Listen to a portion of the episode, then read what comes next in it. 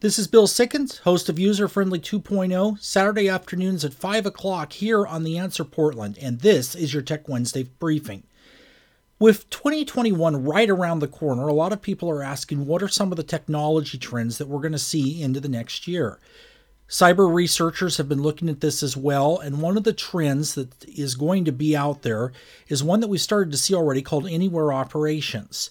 This is the idea of being able to work remotely, shop remotely, all of those different type of things, and an investment will continue to be made into this technology. It has been said that the COVID 19 virus has pushed us almost five years ahead in everything that we do online. We saw this in the holiday shopping season, and this is definitely something that isn't going to slow down in the first part of 2021.